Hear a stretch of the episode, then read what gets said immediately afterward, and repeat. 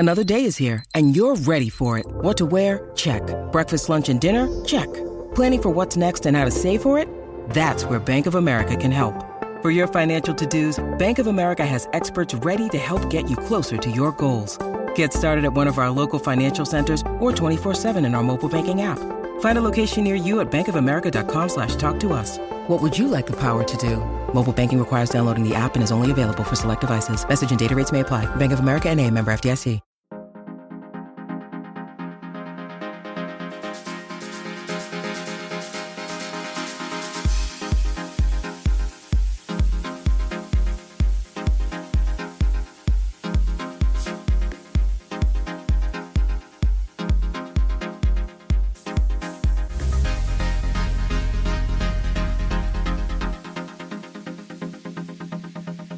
We're back for another episode of the Lakers Fast Break podcast. It's Gerald Glassford coming right back at you here from Lakers Fast Break, Pop Culture Cosmos, Inside Sports, Fantasy Football, and Game Source. We truly appreciate everyone out there listening to all of our great shows, and if you can, please give us that 5-star review on Apple Podcasts.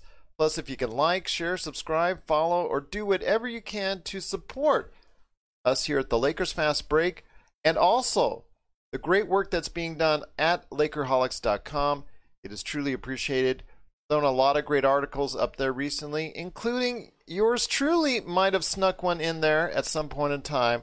So, thank you. I'm getting a round of applause for it. It just basically came from the heart. So if you get a chance, check out all the great things that we're doing at Lakerholics.com. Plus, you'll see a lot of great things going on there from Rafael Barlow, and then also my great guest today as well. Part 3. As we're going to go ahead and talk about everything that's going on within the realm of the Lakers. But first off today, we're going to go ahead with our good friends indeed.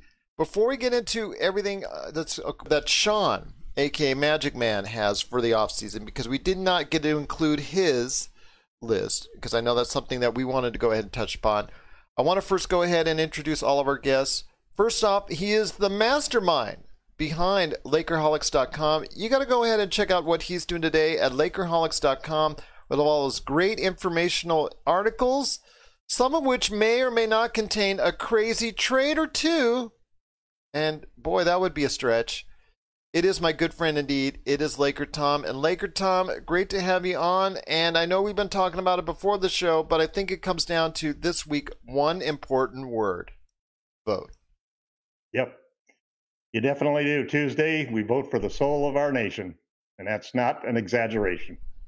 It is not an exaggeration indeed, but even though that was the shortest Laker Tom opening of all time, you want to go ahead and vote by Tuesday. Let's go ahead and get the vote out there. Whichever way you go, whichever way you flow, let your voice be heard this Tuesday. Also with us today is a good friend. He is one of the great writers for Lakerholics.com. Don't be a jerk. That's what it says on this mug. Let's see if we can not be a jerk, at least in the coming days. We're keeping our fingers crossed. It is Jamie Sweet, and with 5 great things, I know one of them has to be also to vote as well. Vote, help your fellow man vote. There's some adverse un-American tactics going on out there. So let's try to help everybody get their vote counted. I don't even care how you vote. Just everybody vote. I do care, but I would rather everybody vote and feel empowered to vote and share their opinion and then let the numbers fall where they will, because if that were to happen, I think that good would triumph over evil. I hope good triumphs over evil this week. I do too, man. I do too. But I wanted, I was going to go put that as a Facebook post. So thanks for ruining it for me, but we're going to keep an eye out for that. So let's hope good triumphs over evil this week. But it's good to see everybody out there that's having the initiative to go ahead and vote early. So we truly appreciate everyone out there doing that, and hopefully everybody will get out the vote when it comes to what's being said and done this week. But also with us today, and he's going to go ahead first off and share us with his thoughts on the offseason. It is also one of the great writers for Lakerholics.com. You got to go ahead and check out what he's doing today at Lakerholics.com under the guise of Magic Man. He's poofing up his own spells. I'm sure this Halloween weekend, it is Sean Grice. And Sean, thanks for coming back on the show. Got some earbuds going on? Yes, screams the crowd. And yes, rocking the earbud, Gerald. Yes, screams the fellow host. So I want to hear your thoughts, my friend. We'll start off with you. Jamie Sweet is probably laughing himself online right as we speak right now. But I want to ask you this.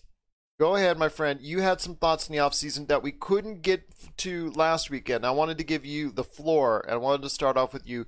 Your thoughts on the major points of contention this offseason. Yeah, Gerald. So moving forward, I think it's best to remember something. Not all the data is in yet for the new salary cap, dates on free agency. I believe a tentative date was scheduled, but we have no idea what's going forward until we see an agreement or a renegotiation of the CBA. But we essentially have 5 question marks in free agency, and 2 of them have been answered already. AD and Rondo have decided to opt out. We have 3 more decisions that need to be made. Kentavious Caldwell-Pope will likely opt out. I would say that would be the smart decision for him. Avery Bradley, on the other hand, I believe he will opt in. Of the 4 teams that have salary cap space right now, none are really in a position that the Lakers are in. The Pistons, the Hawks, the Hornets all find themselves either in rebuild mode or they're just trying to tread water enough in the putrid Eastern Conference to make the playoffs. So I don't think Avery is going to go to any of those teams. I think he opts in for I believe it's $5 million. And then we have JaVale McGee, and I believe JaVale will opt in as well. That would be my guess. 4.2? Yeah, I think he opts in. How about you? What do you guys think about the remaining 3 players that we have? I'm 50-50 on whether 50-50 on either for both. I feel like it could go either way. I think you're right on with all 5 of them, Sean. Yeah, me too. I think if JaVale McGee doesn't opt in for 4.2, I think he's getting some really bad advice. That's all I say. Well, the only reason that Bradley or McGee might decide to exercise their player option would be is they could control where they're going to go, but they're probably going to get less money, so it's probably difficult for them to not want to take the money. And that's basically the situation that most of the free agents in the league are looking at. There's only 3 guys that most of the experts or pundits think are going to get more than the non-taxpayer $9.3 million MLE. Those are Christian Wood, Fred VanVleet, and maybe Danilo Gallinari.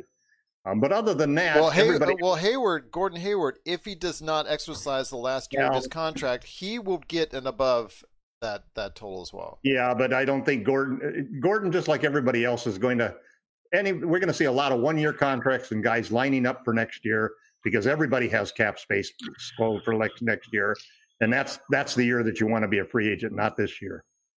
No, if Hayward opts out of that deal, he's getting worse career advice than JaVale McGee. Yes, I agree with you there. Totally. He's got, what, $26 or $27 million, I think. He's close to. I think it's 34. 34. Yeah. It started as like a $28 million. He's going to leave the Celtics. I'm not so sure. Now hold on. I've heard some things Hornets talked about and things proposed on some other podcasts, like Zach Lowe. I think that if you were to go ahead and get a offer day, let's say he had a backdoor deal with, let's say, another team like Toronto. Let's just throw out Toronto. 4 years, $100 million. That's safe money right there for 4 years. You might want to give up the 34 now to get 100. Because remember, Al Horford did that last year. He gave up a huge 1 year in order to get the guarantee for, 3 or 4 years? So 4 years. Yeah. So how's Toronto going to sign him? No, I'm just using Toronto's example. He's just using an example. I said example to do that. No, I said an example, Tom. I used them. There's a rule. No. That's why I said and prefaced the conversation as an example. I could have said the Lakers. So, I could have said the example Mavericks. Has to make sense, or it's not really an example. Okay, so Atlanta. There you go. They have lots of cap space. Atlanta. Okay. My God. He's going to go to Atlanta and compete for nothing. Okay. Okay, so another go ahead, after after all five of those contract situations are resolved, there's another one. Quinn Cook is only guaranteed $1 million this year. He signed for $3 million for 2 years, but he's only guaranteed $1 million. So if the Lakers did need to create cap flexibility to either re-sign, another important thing is that KCP is now 3 years with the Lakers, so he qualifies for full bird rights. So that does help the Lakers moving forward with negotiations as well. I mean, I think a lot of that's going to come down to timing. If somebody comes out of the gate with a big-time offer for KCP and the Lakers are like, wait a month. That's going to come down to the Rich Paul relationship. Yeah, he's a clutch client, so that's the hope, right? Don't expect THT or KCP, either one of those alphabet guys, to be put into a deal. Well, and see, that's another situation too. Would you throw THT in a deal this? I would. This offseason, I would too, because it depends on who it's for. Yeah, but we're in a tough spot here. If he plays really well this year, he's going to get monumental offers in the offseason. I mean, he'll get somebody's MLE. I don't know about Mondo. I just don't think we're in a position to afford him if he has a really good year next summer. So I'd rather just trade him. When it comes to THT, Sean, let me put it this way: he's not going to have a big blow-up year on the Lakers because they have already a lot of. So. The thing is with THT is he's got a lot of promise, but there's still very rough things as far as he's not going to improve dramatically to the point where he's going to become an 18 to 20 point scorer now in the next year. No. But 2, 3, 4, 5 years down the line, he could become that player. There is some tendencies, but he's got some serious holes in his game. He's got a lot of things he has to work on. So let's get that out of the way. I mean, if you're trading for THT, for sure. you're trading THT for promise and for the promise that's there. The Lakers have to have a win now mentality. Their window is right now. That is just no other two ways about it. I mean, you have a league that's kind of like in disarray, and you're not sure exactly what to expect with the other teams, but the Lakers are the world champions. And in order to go ahead and continue that with LeBron James' finite window, which, yes, we understand he might play till he's 90, but he is still how much you call LeBron an old man? Well, no, I said he might still play until he's 90. That's two. So two for two. Got to listen. Keep up with this. So in saying that, Gerald, I agree with everything you just said. You have a limited number of assets right now. Plus, you have all the costs. And let's not forget the Luol Deng contract, which you're still stuck on, which is $5.5 million. No. You still got to deal with. That's true, but we also need to find a way to find an extension for Alex Caruso. Hell or high water, you got to extend him. Because he's looking at a big payday if he becomes a free agent as well. We're going to trade him to the Detroit Pistons. No. For who? Derrick Rose? For Derrick Rose. That was offered. We offered the Pistons that last year. That was earlier in the year. That was last year. Yeah. I wouldn't have made that trade last year or this year. Here's my answer to Sean's list. We have 16 players because Bradley didn't participate in the playoffs. So there are 9 keepers: LeBron James, AD, KCP, Rondo, Morris, Caruso, THT, Howard, and Dudley. I would Dudley's not keep THT. I would see what kind of assets he. I would see we what have kind two of guys who are gone for sure: J.R. Smith and Dion Waiters. We have 5 guys who are trade bait. They will stay unless we get a deal worthwhile by using all of these 5 guys: Kuzma, Green, Bradley, McGee, and Cook, and I'll add a 6th one, which is the draft pick. And THT. You got to add THT in there. Add THT. We're not going to trade him because he's a clutch client. That's a ridiculous reason. Yes, clutch gets some favoritism, but my gosh, if you're clutch sitting right there. Clutch clients have been traded before. Clutch gets a lot more than favoritism. They're co-partners with the Lakers in this whole situation. Don't think you felt otherwise. But if you're going to be able to get someone that's going to help you win. Well, hold on. If you're going to be able to get someone that's going to help you win now, And tell this to LeBron and tell him the only way that you can't get him is because you won't let go of THT? That's ridiculous. You tell LeBron that. You tell LeBron that. There are really only two untouchables on this team. LeBron and AD, okay? So if there's a player that we want... AD isn't an untouchable anymore. He upped it out. We'll trade KCP. We'll trade Rondo. We'll trade Morris. We'll trade Caruso even. We'll trade any of those guys for the right deal, but the chances are that right deal is not going to be there. No, and I agree with you there. I agree there, but I'm just saying that you should not put THT as an untouchable because he's not even developed to the point where he's become a player that you can play consistently yet. And frankly, more importantly, Clutch isn't going to put their best client in that position. Well, don't hold on, LeBron. We want to make sure THT's on the Lakers. Like that's he's a never second-round draft pick. He's not KCP. He's, but by the same nobody. You're probably not going to trade. I laugh at these trades where they're sending KCP out for deals. That's not going to happen either. No, that won't happen. KCP, if he's signed by the, you know, if he takes the money. I mean, I've traded Caruso and KCP in a deal. Okay. But it was, I could see KCP going for a higher bidder. Turner. Now, I could see KCP going at too high of a price for the Lakers to pay. Agreed. So that's the thing. If because you know, like you said before, it was mentioned last week, Danny Green earning that $15 million. And if you want to try and sign him for the hometown discount, guy, he's going to be getting offers for the MLE. I think he's going to get somewhere between 10 and 15. You'd have to offer him $15 million to get him to go to. If Evan Fournier. Go ahead, Sean.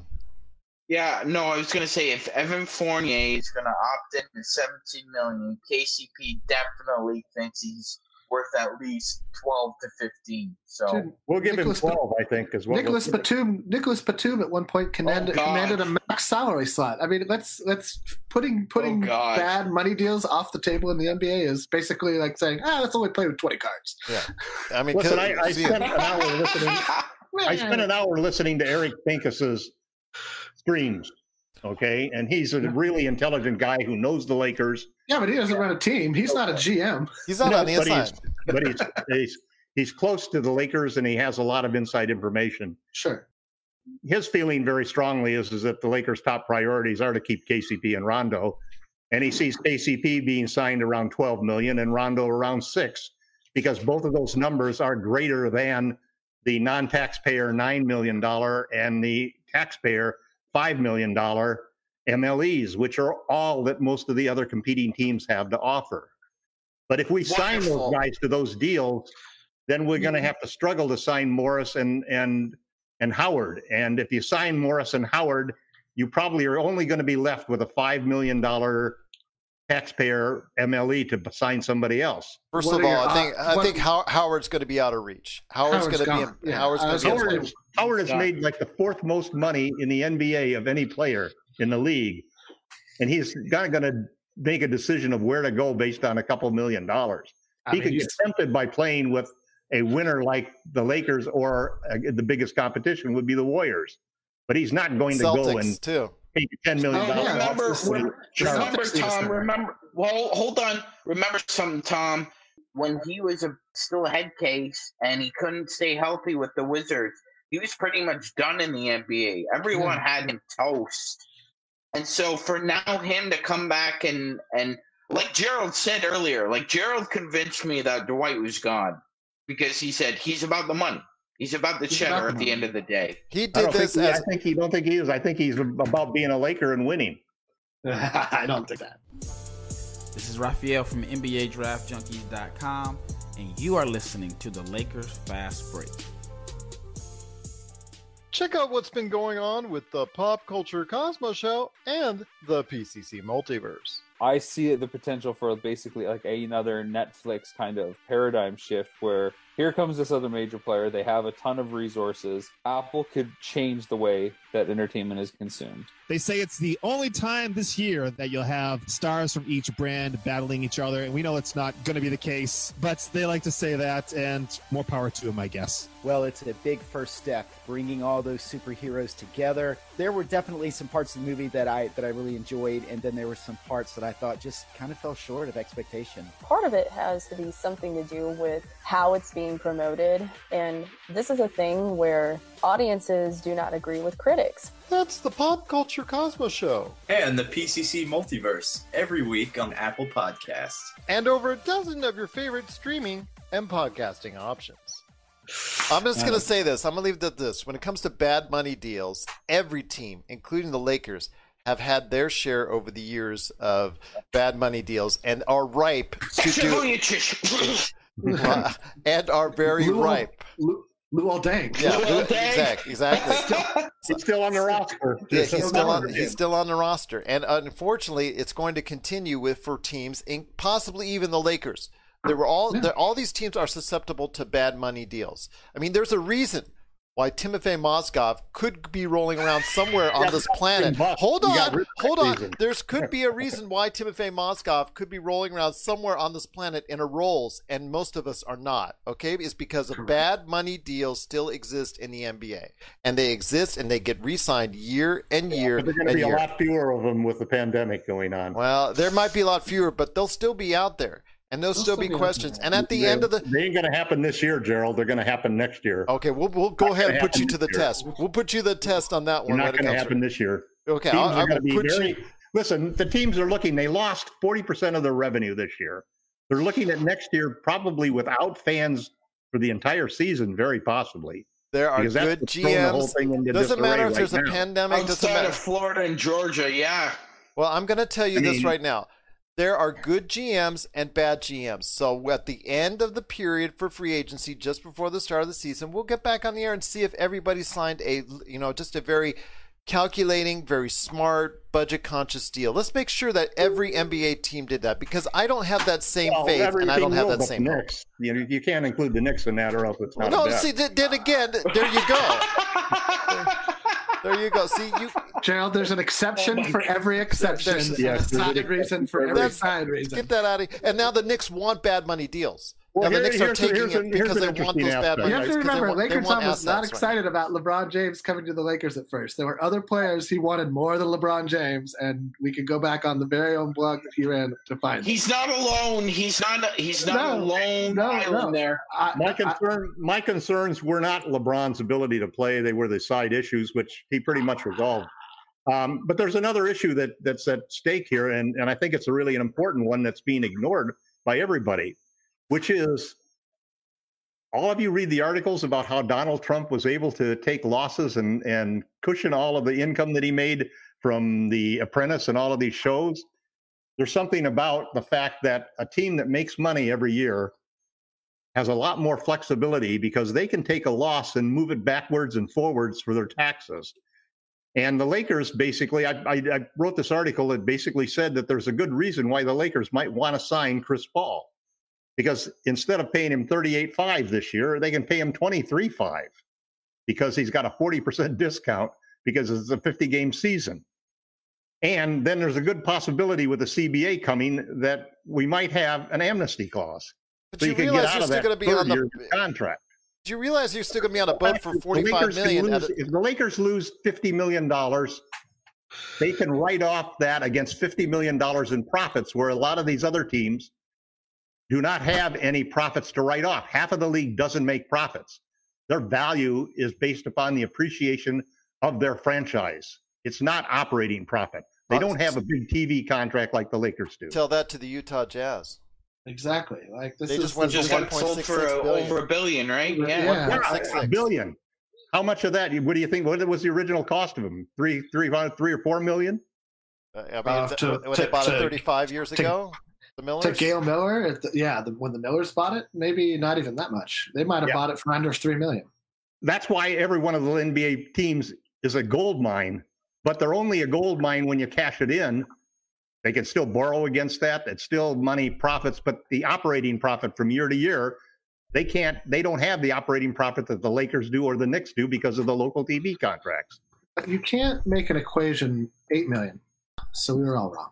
Sean, go ahead. Oh, go ahead, Jay. I thought you were. Well, you can't make an equation where you're only going to pay Chris Paul 40% of his salary without acknowledging that you're also going to lose that same amount of revenue. The reason that all of that's happening is And you're going to be able to conduct the BRI gets split 50-50, so it's not like the owners get some secret great deal. Well, with, okay, with so let's say it gets split 50-50. Let's say there's $1 million.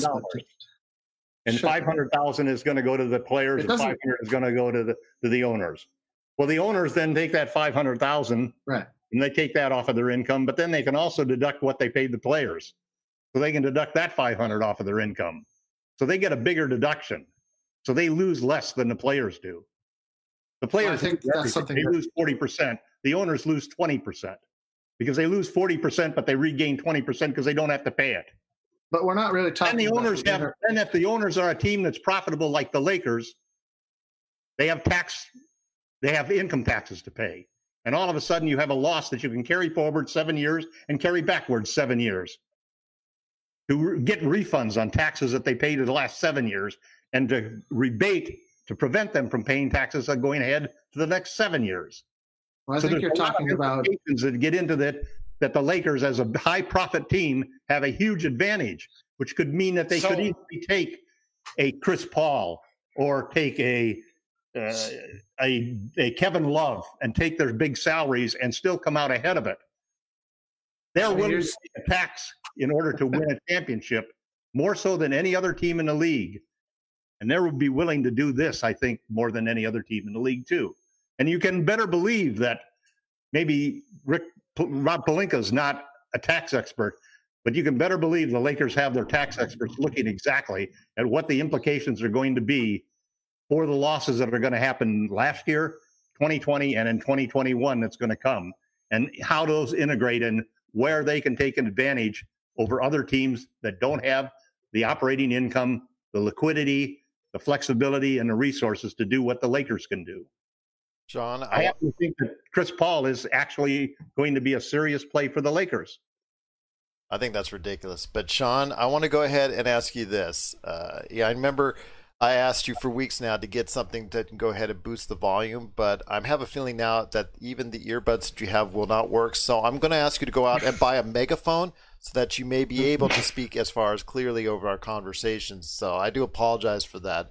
But 5 minutes ago, you wanted to interject with something. I wanted to hear your thoughts on that. Yeah. No, I wanted to say, like, I respect that theory from a businessman's perspective. Some thoughts were really very well-founded. And I'm going to give Laker Tom props on that because, you know, got to have a group of financiers behind you in order to go ahead and maximize your total output as far as what you're doing from an organization. So I give him props on that. Yeah. So, well, I mean, I'm glad Tom brought Rob Pelinka up because that was kind of segueing into what I was going to say. I think he's the right guy to have behind the wheel to make sure we take that off-ramp from the highway to hard cap hell because there is going to be a lot of decision-making over the next few weeks. I have a feeling what AD is going to do as a clutch client, I have a feeling he's going to take the 2+1. He's going to make sure he gets his 10 years in while taking the Supermax over these 2 years so he can get the Mega Max, which he would deserve.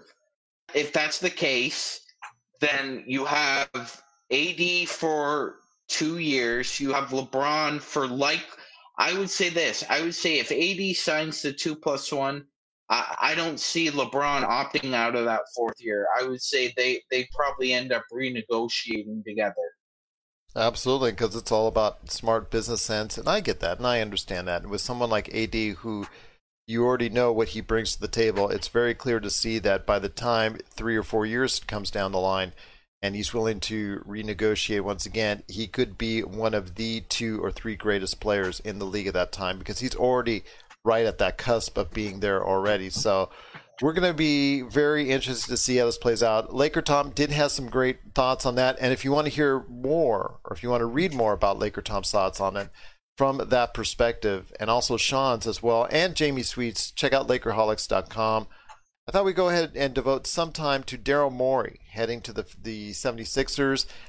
And it's funny because Mike D'Antoni getting hired as a coach is an afterthought because he got hired as an assistant coach as far as the Brooklyn Nets are concerned, obviously overplaying his hand when he thought he had other options in the league, and he unfortunately ended up not doing. But Daryl Morey had some other options.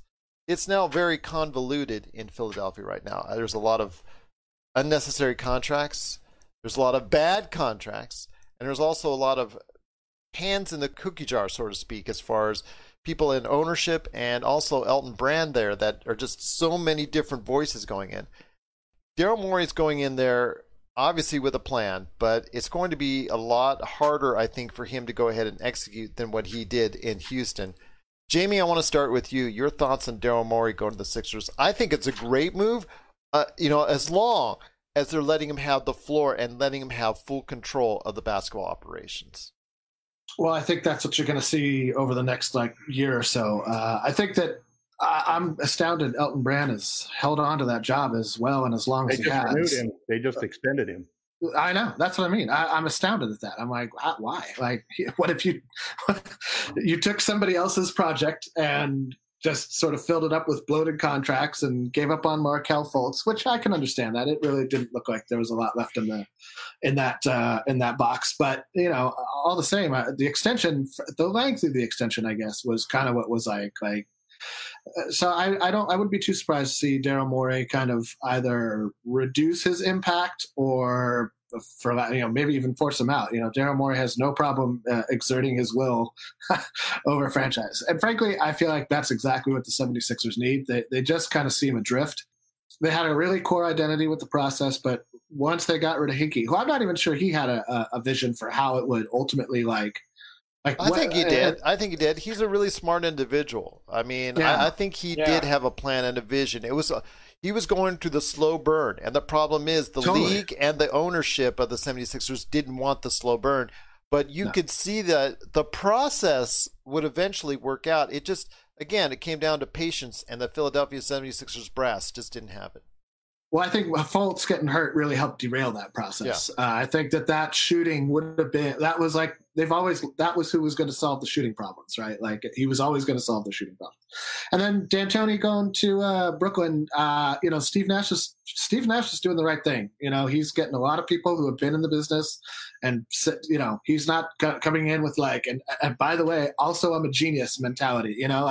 He's getting the guy to run the best offensive guy to run an offense. Ime Udoka is a solid pickup for that coaching staff. Jacques Vaughn has always been a great guy to have on a locker room as a coaching staff guy. So, he's making some smart decisions, and frankly, it gives the Nets ownership a great release valve. Should Steve Nash just lose the locker room? Should he not be able to relate to Kyrie Irving? Should he not be able to inspire the bench guys to play to the level that they're going to and sacrifice to the level that they're going to need to sacrifice to? So it's going to be interesting. It's going to be very interesting to see. Tom, did you have any thoughts on Daryl Morey going to the Sixers? Again, I think this is a very sound move for the Sixers organization, but they've got to stay clear and let him do his work.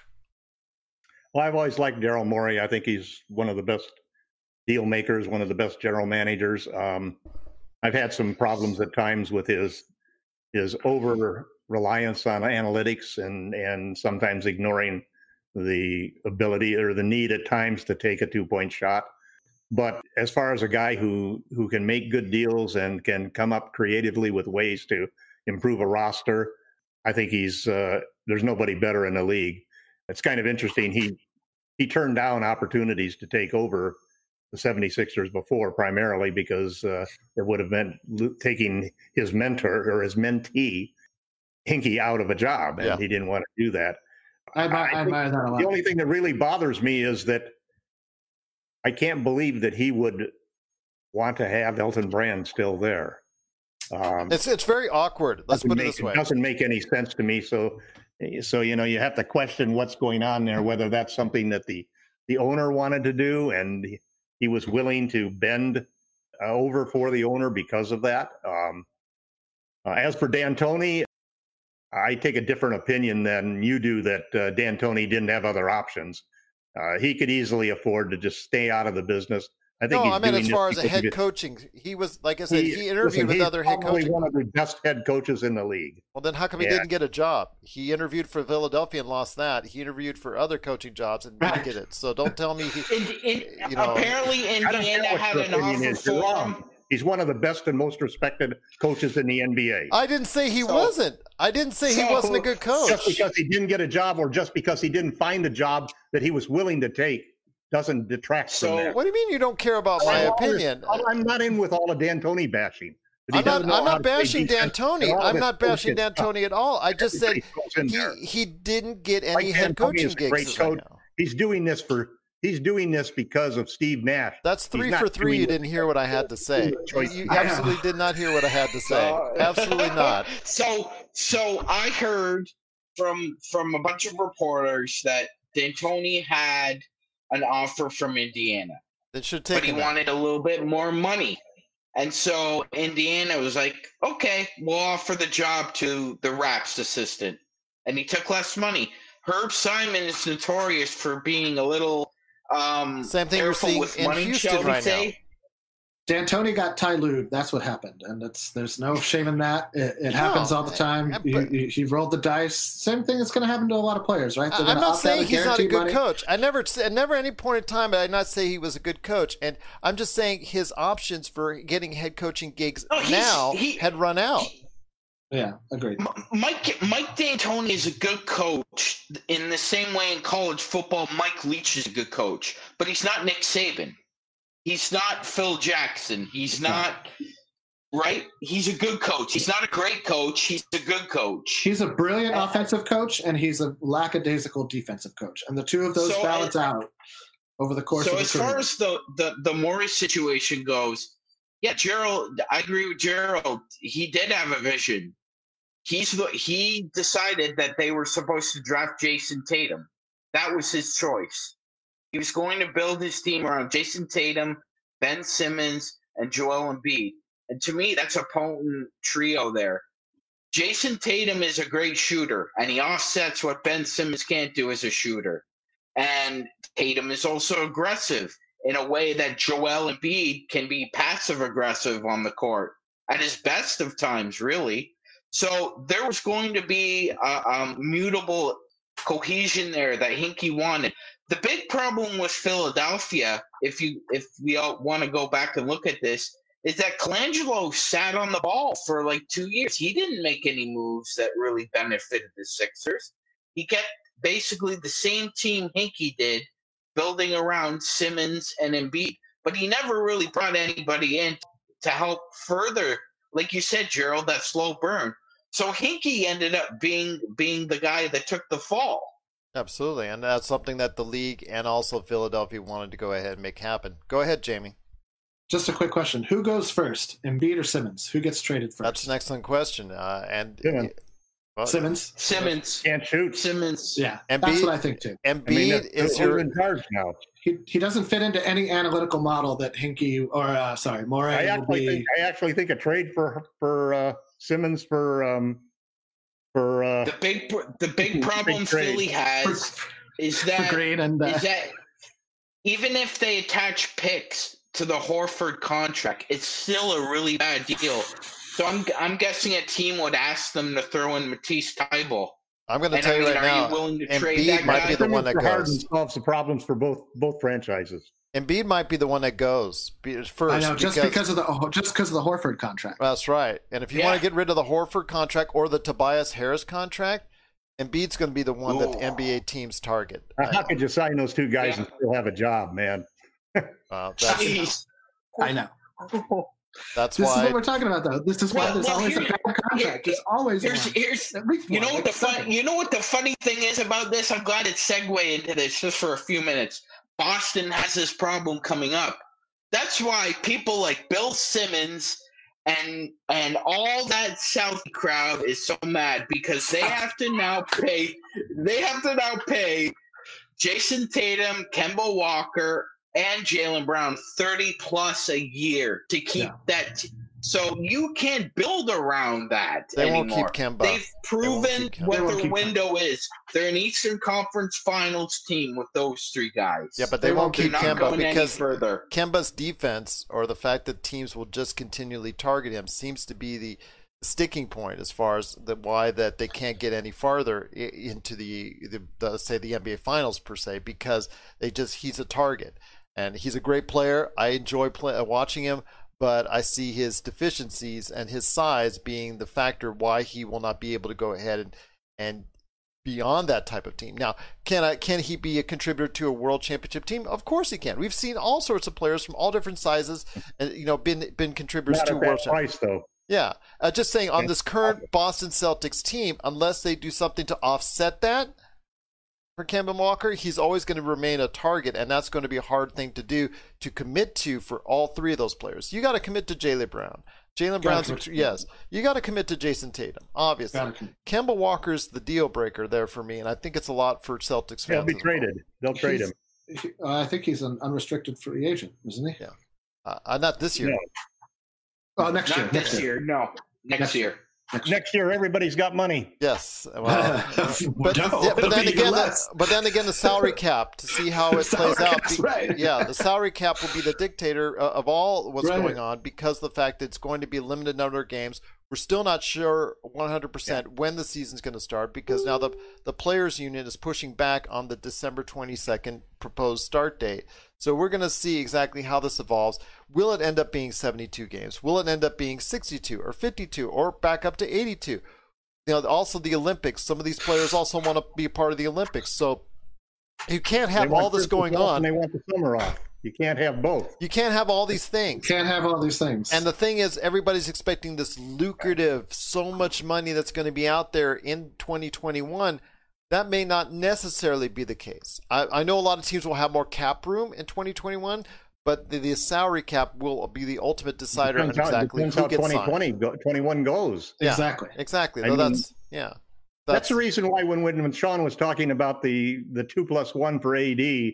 The argument on the other side is a 1+1 because he can line himself up in the third year for a salary that is not a coronavirus depressed year, because otherwise his number is going to be tied to that 109 this year, and we damn well could see a 109 next year.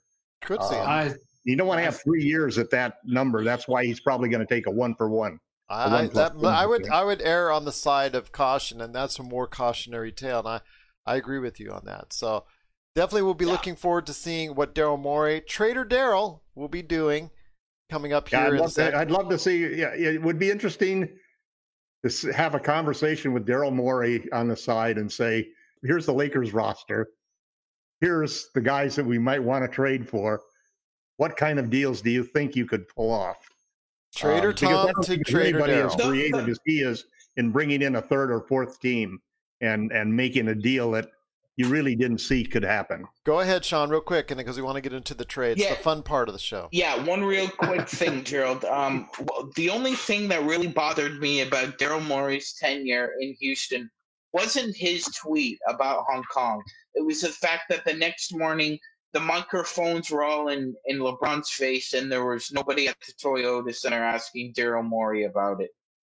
Oh, spot on. Yeah, spot on. Now, the worst thing about Daryl Morey's tenure in Houston was how he left Houston, the condition that he left Houston in. Because they're strapped. They have no draft pick. They're really screwed. They're screwed. They are. And, and with an owner that doesn't want to spend money because he's been begging for cash everywhere and begging for cash out from the government. He's been hit by the coronavirus more than any other owner, probably. And the fact that and I understand and I get that. Obviously, also to the people that worked for his corporations and his restaurants and all that. I mean, obviously, those are the people that are most affected by what's gone on in the coronavirus. Obviously, he's very cash-strapped at this point in time, and that's understandable given the certain situation. So we'll see what happens with Houston going down the line. There could be some changes going forward for that organization. They gambled Houston future and lost and then left. Yeah, and it just didn't work out. But you know what? That's what it is. It doesn't work out for 29 other teams each and every year. Well, the owner had to sign the deals. So Dwight could end up in either – well, let's get into the trades. This is where we're headed. All right. You know who's laughing his ass off now? It's Leslie Alexander. This is all too true. We're signaling the ref for a quick timeout, but we'll be back with more of the Lakers Fast Break podcast. But once again, it's the Lakerholics right here. Good timing, huh? Yeah, right? I have on the Lakerholics, Laker Tom, Jamie Sweet, and Magic Man. They're all right here for you. Again, before we head on out, if you want to go ahead and toss us any questions at Lakers Fast Break or LakersFastBreak@yahoo.com, or just go ahead and hit up Lakerholics.com and put your comment right there on any one of the articles, because you know Laker Tom and Jamie Sweet and Sean, they always put their comments there again and again and again. And that's almost even more fun than reading the articles themselves. Go ahead and be part of that conversation today. Well, actually, sometimes it is. Go ahead and be part of the conversation today at Lakerholics.com. Before we head on out, guys, I want to go ahead and get into some fun part of the show. And that is going to be, because it's been really tense and Laker Tom not listening to me and getting mad at me and all that. And so before we head on out, because it's 3 for 3, Laker Tom is going to go ahead and become Trader Tom, and we're going to go ahead and have some of our own crazy trades. So go ahead, Laker Tom. I will let you go ahead first, since you're the guy who comes up with some of the awesome trades. We're going to yay or nay some of your trade proposals. I know you at least had one this week that caused quite a bit of stir at Lakerholics.com. You have to realize that some of the trade proposals that I make out there are obviously, there's a ranking between the types of trades that you want to make, and I like to take a look at all of the different options that are on the table. I have the NBA trade machine standing by. I don't mind that they're, I don't mind if some of them are controversial, because it creates some good conversations. So I've got 5 guys, if we're talking about trades, that I think are 5 players that make sense for the Lakers. Miles Turner is the first one. He's at the top of my list. Can't get him. He makes $18 million, and he's a modern center. Oh yeah, he'd be a great fit. On the perimeter, he can defend the, he can protect the rim, and he can shoot the three. Be a great fit. Can't get him. We don't have enough assets. That's going to be probably my answer each and every time. But go ahead. My answer was, then you give him the assets that you wouldn't give to anybody else, which is a sign and trade involving KCP, and you give him. You give him Caruso. And obviously for you, THT is an untradeable asset, so you might want to give him up as well. I said he's untradeable, but I said the only true untradeables were AD and LeBron. I thought he was on your list. But you get whatever you have to give Turner, because if you put Turner next to AD, oh yeah, you remember that defense that we had when we were playing 5? We were playing small ball 5, our version of small ball 5 with nothing but big guys. You put Turner into that slot, and you can play 48 minutes of that a game. So that's my top trade. Okay. My second trade is Victor Oladipo, and I'd love to put both of them together.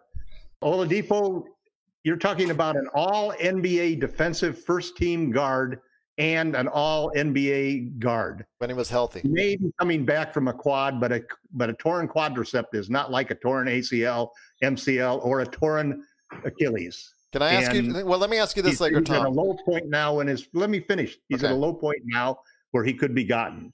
Let me ask you this though, before you go ahead and your third. Oladipo, how many great years has he had?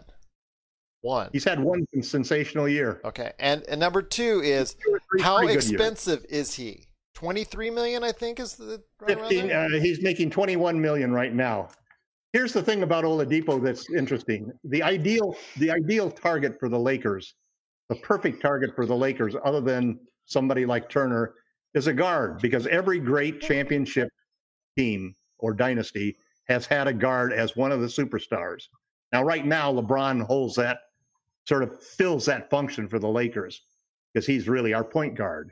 But when you move on to the next level and you have AD, you need a guard to go with him. Well, if you could take Danny Green's sign a max player guard in free agency, because you don't have enough money, and what cap space you thought you were going to have in 2021 is going to be gone by the time we get done with the salary cap for the next 2 years with the pandemic going.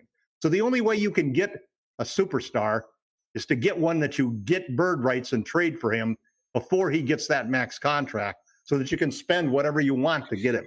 Well, and that's why Oladipo is such a great choice for the Lakers. Well, if you could unload Danny Green's contract, then I get it. If that, any part of this deal, if that is included, which it has to be almost on any of these big filler. He's obviously filler because of the $15 million. Yeah. And the other thing is, his $15 million, the Lakers have $25 million in expiring contracts between Green, Bradley, JaVale McGee.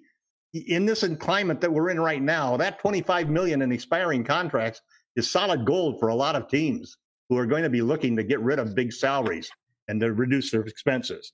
So real quickly, so that we can get on with it, the other three guys that I think are of interest are Dennis Schroeder. Good. $15 million he's making now. Chris Paul, who's making $41 million, but it'll be discounted to $23 million with the 40% cut in his pay. And Buddy Hield, who's a 24-9 with the Kings, but has lost his starting job. Those are five guys. Do I expect the Lakers to trade for any of those guys? Probably not. Because I think they're going to, I think their top priority is to bring KCP and Rondo back. And I think that makes sense. Before you do anything else, you have to ensure that you get them back. I would like to get Morris and Howard back. And if you get Morris and Howard back, then you only have a $5 million MLE to go out and get. But if you could trade for somebody like Turner, then all of a sudden Morris becomes not as necessary and Howard becomes not as necessary. And then there's the wild card, which nobody knows what kind of shape Boogie's in. That's what I was going to say. That could affect the Lakers' decisions. He's lost a lot of weight. Did you see the video? I mean, obviously he didn't show anything. He looks ripped. He looks like he lost a lot of weight. That's all I'll say. Yeah, he looks like he lost a lot of weight. What counts is, can he get off the ground? I mean, can he move? I didn't see him get off the ground very much on those videos. No, I don't know, but can he move? Can he move laterally? I think it's actually... What did Charles Barkley once say? Everybody looks good when they're going up against air. Right, that's true. It's a good point. But I think Boogie's an issue. I think JaVale's gone. If he opts out. You need somebody who can fill Howard's spot, because you got to go through the Nuggets. So you got to keep somebody who fills Howard's spot, and you need somebody to fill Morris's spot. So either you get somebody for Morris and Howard in the trade and the MLE, which are the only two options the Lakers have to get anybody. And that's what it comes down to. You keep Howard and Morris, or you find somebody better on the trade market or the MLE. Now maybe Gallinari is honest and says, I'll play for a championship. I'll take, $9.3 million. Gallo's not a great defender, but boy, he can fill it up from three. He would be a great help for the Lakers. Then I just saw somebody else. Who was it? Doggone, I can't remember. Christian Wood knocks on your door, you would listen. Oh, Christian Wood is obviously, there's a remote hope that Christian Wood would sign on a one-year deal, just looking for that 2021 money. He would be my top pick even to trade. How about, since you're talking Oladipo, how about Zach LaVine? I don't think Zach is Oladipo on my list. Zach LaVine, you're not going to. We don't have the assets. Go ahead, Sean. Sean, I want to just go, since Laker Tom shouted off his, and we appreciate him doing that, and none of those outside of Chris Paul were too crazy. Chris Paul, even when you're looking at it the way Laker Tom is on Chris Paul, you're just giving up expiring contracts in your draft. Just that second year, the third year of the deal, that just kills me. Yeah, it's for forever. It's for forever. Sean, go ahead. I know you had your thoughts on some trade ideas. Are they crazy? Well, let's find out. I don't think they're that crazy, but we'll find out. Yes. As Zach LaVine goes, I actually think I'm diametrically opposed to Tom's point of view. I actually think we have the assets that Chicago's looking for. Chicago's a dumpster fire. Jim Boylan was just fired. Their front office is a mess. They're kind of solidified it recently. They've hired some. They've got some good people. The guy from Denver. He's a good start. When's the last time they were won an NBA championship? 1998. Get your point. That was when that. Anyway, I was going to say I think you could tantalize that organization if you offered Kyle Kuzma and Danny Green plus a first round pick. I think you could get Zach LaVine, because not only is LaVine exactly what the Lakers need on the perimeter, he also has a valuable contract. He's due for he's eligible for an extension in the offseason. If he doesn't get that extension, he still has an expiring contract. So Lakers could do a myriad of things with that type of player and his contract on the team. Hold on, Tom. I'm not finished yet. I was just gonna add one little quick thing that to get LaVine, I would even be willing to throw in Caruso and THT. Okay, well, yeah, I think that's a little too much. I mean, I don't think it's a crazy to win. I would give up THC, but Caruso. I think Caruso right now just pitches. They can't have Caruso. They have Kobe White. They don't need Caruso. Everybody needs Caruso. Every team needs a Caruso. Yeah, let's go ahead. So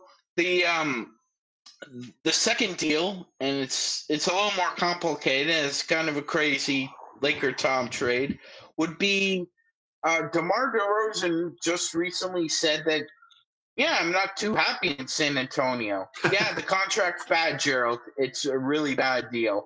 But he scores everywhere on the floor except for three. Except for three. And has a buyout. No. He gets bought out. He gets bought out in February or whenever the time is after the trade deadline. If he doesn't get traded and he gets bought out, great pickup by the Lakers. There you go. And Derrick Rose. Yeah, I think he's angling to try to get to L.A. I think he wants to play for either the Lakers or the Clippers. So I think one of those two teams ends up with him. Perfect for the Clippers. He's perfect for the Clippers. Defensive-wise, perfect for us. Whoa! Hey, hold on. Let's not go down that road. He took over 1,000 shots this year. Only about 35 were from three, and he shot over 53%. The guy can shoot. But the defense from the floor is just awful. Defense is awful. Oh, it's bad. It's bad, but I mean, LeBron won a championship having to play defense with Mike Miller too. So he didn't have anybody that other teams could hunt really on defense. Yeah. So the big part of why the Lakers won. Jamie, I like the first one. I don't like the second one. What's the third one? Well, go ahead, Magic Man. I'm sorry. Go ahead. You had one more. Yeah. Left. No. Yeah. The third one would be, like I said, I agree with Tom trying to get Schroeder. I mean, I think Sam Presti would be willing to deal with the Lakers. Yeah, they're going rebuild all the way. They've got the garage sale sign up front. They got it all ready for you. Come on, rebuild. It's going to be a rebuild, but I think he's going to call it a retool. I don't think he's going to have the fans lose all hope. He trades guys where they want to go, too. That's an interesting thing. So if CP3 or Schroeder wanted to go to the Lakers, it's a good chance that he'd try to make it happen. You know, he's not one of those guys that, like the Spurs general manager says, I'm going to trade him anywhere but the Lakers. Lakers just don't have enough assets. Schroeder I like. He's on my list, too. All right, Jamie. Your turn, Jamie. Yeah, we got a chance to hear Magic Man. We got a chance to hear Laker Tom. All right, Jamie. Here we go. I get a little bit of an incomplete. I don't have a crazy trade, but this is what I advocate based on the following assumptions or realities. One, let's say at best the salary cap stays 109, that they figured out a way to smooth it. Either salaries go into escrow, this, that, or the other thing. And let's assume that there is a season. I don't think that's a bona fide guarantee. I think it's like 80% right now, 80-85. But I still think there's a small chance that one thing or another derails the entire process. Two, that a lot of teams are going to be looking to fill holes, the same holes that the Lakers are looking to fill. Everybody needs a great guard. Everybody wants a big man that can shoot threes. And another wing. Everybody wants a wing. And another wing. It's so like all this, like, these teams don't need that guy because we need him. I'm always like, no, everybody wants these. That's why it's going to be impossible for the Lakers to. Why we don't have them. That's why we probably won't get him at the beginning of the year or before the season starts. I think you should be right there. This is what I think. I think that we're on a better, smarter path if we do try to sign guys like Dwight and Markieff and all the core guys. One maybe gets a bigger deal than we're able to. The one who I think is going to be hard to sign is Dwight. I think that if there's another team that offers him even more than the money, a decent role, a role better than what he had on the Lakers, which is, hey, you're a starting center. You're our starting center, and we're not going to bench you in the playoffs. If he can get that kind of guarantee, he'd be a starting center if he came back, probably. JaVale ain't going to start. He did the whole year. He did the whole year. He did the whole year. Yeah. And we went to and we won the Western Conference. What do you mean? In the finals. And he's going to start. Forget it. No. You can't go back and forth on whether the playoffs are two different seasons or not. In the regular season, JaVale started almost every single game, and we had the best record in the Western Conference. In the playoffs. He's going to be straight. No, whatever. All right. So, point. He's just gone. Let's just smoke. He's going to opt in, and he's going to be on the Lakers almost all year last year. But this is where I think we should be aggressive, at the trade deadline. Mm-hmm. I think at the trade deadline, we should have a lot of good movable pieces that are very modular, so that like teams that are have gotten to a point where like we're losing money hand over fist during the pandemic. This team is underperforming, and we need to shed contract. That is when I think the Lakers need to be not just aggressive, but also to a degree predatory. Like, take advantage of those teams that are in that position and really just get the best players you can get in that moment. You're gonna you're gonna have a very more limited market now because nobody knows what's coming down the pike. And then on top of that, everybody's gonna have this short time frame, even if they push it back to where the players want it towards the beginning of February. It's still a very compressed time frame from how the NBA is used to doing normal business in. So I think that like everybody's going to be in this, just get it done. And then they're going to get it done. And then the dust will settle and the season will start. And then it'll be a whole season of no fans. It'll be a whole season of these weird bubble thing. So all of that I think is going to contribute to a lot more than just who's the best player that we can sign or trade for right now. I think that that's too limited a view, and I think it's not limited. It's just I think there's more that we can. There's another game you can play, a game that's a little further down the line where you can maybe get exactly the player you want, even if they're a young guy potentially. You know, there's just no guarantee how. I think that obviously that Utah Jazz team sale didn't just happen like 2 days ago, right? Like I'm sure it's been in the works probably since the beginning of the pandemic. Once the pandemic hit, I'm sure the Millers are like, okay, this is not going to make money for us anymore. Well, they might have got a better price because of the. Who knows? We don't know. We don't know. Because that was all private. It was all internal. They, unlike, let's say, Minnesota, who put it out there that they were for sale, Utah didn't advertise it. Utah had this deal going on because I think the owner now is either he had a small share of the team. Yeah, he had a share of it. So this is something that they approached each other privately. Yeah. No, but I won't be surprised if we see similar things like that happening with other teams. Obviously not the Lakers. Obviously not the Knicks. Obviously not the Celtics. Not these huge historic franchises. Miami is what you might think of because of his reliance upon the – on the cruise ships and so forth. Yeah, but he's all in on Miami. Mickey's all in on Miami. Yeah. He's all in on Miami. Those guys, I think, are safe. I mean, and that's a legacy team at this point. I mean, you have to be honest. The Heat are, despite being a franchise team, are like a legacy team in the NBA. They are a destination for free agents. They've won multiple championships. They've had multiple Hall of Fame superstars play for them. So that's the loss could be monumental in these 2 years. Oh yeah, no, his mom agreed. But see, that's where I think the federal government will come. No, in. I think what you're saying makes great sense, Jamie. And I think a lot of the same deals that Sean and I were talking are the types of deals that maybe they don't happen in the summer, but they could easily happen when we get into the trade deadline.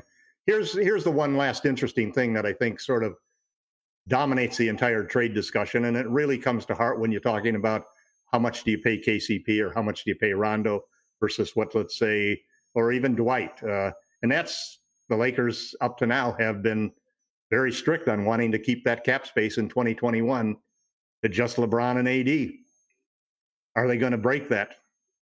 One of the things they need when they get to the trade deadline is they need some good contracts. And there was a great article by Windhurst that basically said they should give a good contract to KCP. They should give a good contract to Rondo. They should actually even extend Kuzma now so that he's got to trade a contract that's worth that can fill some of those spaces. Otherwise, you can't get enough money to make a matching trade. And so that's a big question, which that's going to be the real big domino that has to fall to know to really predict what the Lakers are going to do, which is Rob Pelinka going to stick to this whole situation? And a big part of that could be whether Giannis decides. I have somehow a feeling in the back of my mind that Giannis might actually sign a max deal. It's probably killed because of the pandemic right now because it's so bad. But you're just waiting for him reminds me so much of waiting for Kawhi. Mm-hmm. And I don't want to see us get into that damn situation again. We could have had guys like Brogdon and other key players that could have refilled holes for us. And it may be an issue with Rondo. What if the Clippers are willing to give him 3 years? They give him 3 years. That's what I'm saying. There's a lot of ways that this could break down. You know, so to me, I think I've always believed that if you have a guy on a contract who's worth it, that you can move him. And I also think that we'll see a lot of sign and trades next year, like we did last year, right at the end. I mean, that's how all of these guys got moved, because nobody wanted to get stuck with losing a big dollar free agent. And so they were all willing to make sign and trades. So it's going to be interesting to see. And I think that's the big domino that we have to figure out is, are they going to stick with this Laker plan for getting in cap space, even with the reduced salary cap that we're going to have in 2020 and in 2021? I wouldn't be surprised if they didn't go all the way to the 109, but dropped it down to a cool 100 for next season. I wouldn't be surprised at all. Well, I think what you're looking at is, I think everybody seems that everything I read says that the 109 is probably going to be there. The big question is, do they start the season in December 21st and take 30% away from the players for the escrow, or do they players willing to wait until January and take 40% away? Because everybody wants to end it in the summer. They don't want to go up against the Olympics. And the players want to have the summer off more than they want to have Christmas off. Well, there's a lot of things to think about. And, of course, when we get a finalization of when that day comes, or when the season's going to start, we'll tell you right here at the Lakers Fast Break. But I will just share some quick thoughts before we head on out. I think the Lakers, if they can target players like Gallinari and also DJ Augustine, in case Rajon Rondo does take the higher bid money count from either the Clippers or somebody else, I think that would be two good ways to go ahead. Can't play defense. You know what? He's been a killer against the Lakers. He scared the Raptors for a few games last year. Yeah, but he's going to be, you know, he's going to be like the guy in the Celtics, man. They're going to target him and switch on him left and right. I think he's a solid enough guard that might be able to go ahead and get him. Again, he's prospered in the league and he's been a very respected guard. Can also hit three-point shots better than right now virtually anybody on the Lakers roster. He's a good offensive player. I like him offensively. Yeah. And he's cheap. And it's the same thing with Gallinari. Gallinari's going to be out there, 40% shooter, but he's also going to be a target. I'd rather have Caruso out there than him. Again, that's up to – you know, when it comes down to the nitty-gritty. He can't shoot the three, but he's going to defend and do all of the little things that – you know, he's not going to be a liability. That's the problem. We won because we didn't really have liabilities on defense that people could pick on. Again, when it comes down to when you have fourth quarter of a world championship game, who are you going to have out there? You may not have a Gallinari. You may not have an Augustine there, but who helps you get to that point? That's the thing you also have to look at as well. So again, filling those roster holes are going to be something that obviously the team is going to have to look into, but we're going to be going ahead and throw out more crazy Laker Tom trades and so much more each and every time out as much as we can at Lakerholics.com. Plus also we're going to throw in some from time to time here at the Lakers Fast Break.